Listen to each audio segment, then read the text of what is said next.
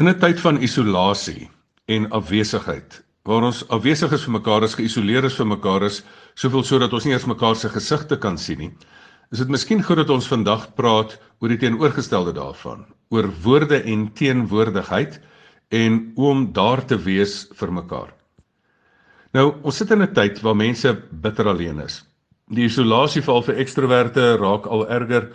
Ehm um, mense kan mekaar weer sien, maar in hospitale kan mense nie altyd eers besoekers ontvang nie en mense sit met die angswekkende werklikheid ook baie keer van dat daar soveel geweld gepleeg word teenoor mense in plaasaanvalle en in ander werklikhede dat 'n mens wonder nou maar waar is die Here in hierdie situasie. En ek onthou daar was 'n tyd in my eie lewe dat ek in my diepste nood ook hierdie vraag gevra het van waar is die Here? En toe besef ek daar's 'n refrein wat uit daai tyd van my lewe net in my ore terugspeel. En ek sit eendag langs my bed en terwyl ek daar sit in diepe nood, gaan my wekkerradio af.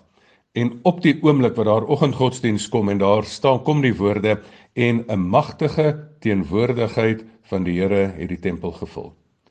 Natuurlik staan dit in 1 Konings 8 vers 11 en ook in 2 Kronieke 7 vers 1. En daarmee saam, saam met die magtige teenwoordigheid van die Here wat my toe op daardie stadium troos, want ek het sy afwesigheid beleef en besef sy woorde is nie genoeg nie en toe herinner hy my aan sy teenwoordigheid. staan daar ook die woorde aan sy liefde is daar geen einde nie tot herhalings toe in 2 Kronieke 7. En dit was vir my 'n troos in daai tyd. En toe ek laas week in 'n kring moet sit in 'n kring van trauma ontlonting en ons praat oor die grootste geweld wat mense aangedoen kan word. En ek daar vir Here sê Here, maar wat se woorde dra ek hier in? Toe kry ek eintlik die boodskap en sê, "Gustaf, ek sal die woorde vir jou gee. Gaan gee jy net jou teenwoordigheid." En daar sit ons en ons soos ons die situasie herbekyk, ook met 'n hemelse perspektief.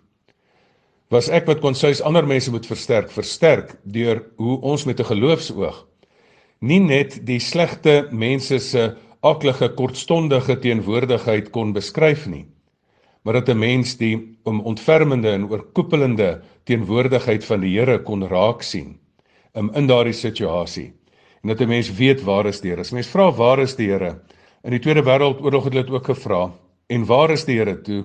Toe sê hulle maar die Here is nie daar op 'n soetsappige ou kruisie met rosies om nie, maar op 'n harde kruis tussen die twee rowers. Die Here, as jy as jy ly, waar lê die Here op die kruis langs jou?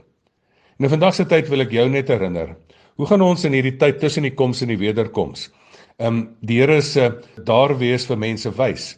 Jy moet dit wys deur jou eie teenwoordigheid. Jy moet jou lyf in plekke invat. Jy moet daar wees vir mense. Jy moet jou oor vir mense gee. Jy moet jou lyf vir mense gee. Jy moet saam met mense gaan sit in hulle diepste nood. En al het jy nie die antwoord nie, dan gaan die teenwoordigheid gaan mense herinner aan die Here se teenwoordigheid. Mag ons in hierdie tyd van isolasie en afwesigheid die groot teenwoordigheid van die Here waarmaak vir mekaar. Dat ons daar wees vir mekaar. Wil jy nie vandag gaan sit en sê maar wat kan ek doen om vir een ander mens op aarde daar te wees nie? Al is dit vir my eie kind, al is dit vir my maat wat die Here vir my gegee het. Al is dit vir 'n familielid in die hospitaal. Al is dit iemand wat wat jy kan kontak wat alleen sit, al is dit met elektroniese media. Daar is so baie maniere om daar te wees vir mekaar. En as jy wonder, hoe gaan die Here sigbaar word vandag? Hy gaan sigbaar word deur jou teenwoordigheid, deur daar te wees vir mekaar. En dan gaan mense besef, maar in hierdie tyd van hel op aarde, want wat is wat is hel? Dit is isolasie en wegwees van God. In hierdie tyd van isolasie en afwesigheid, kom ons wees daar vir mekaar.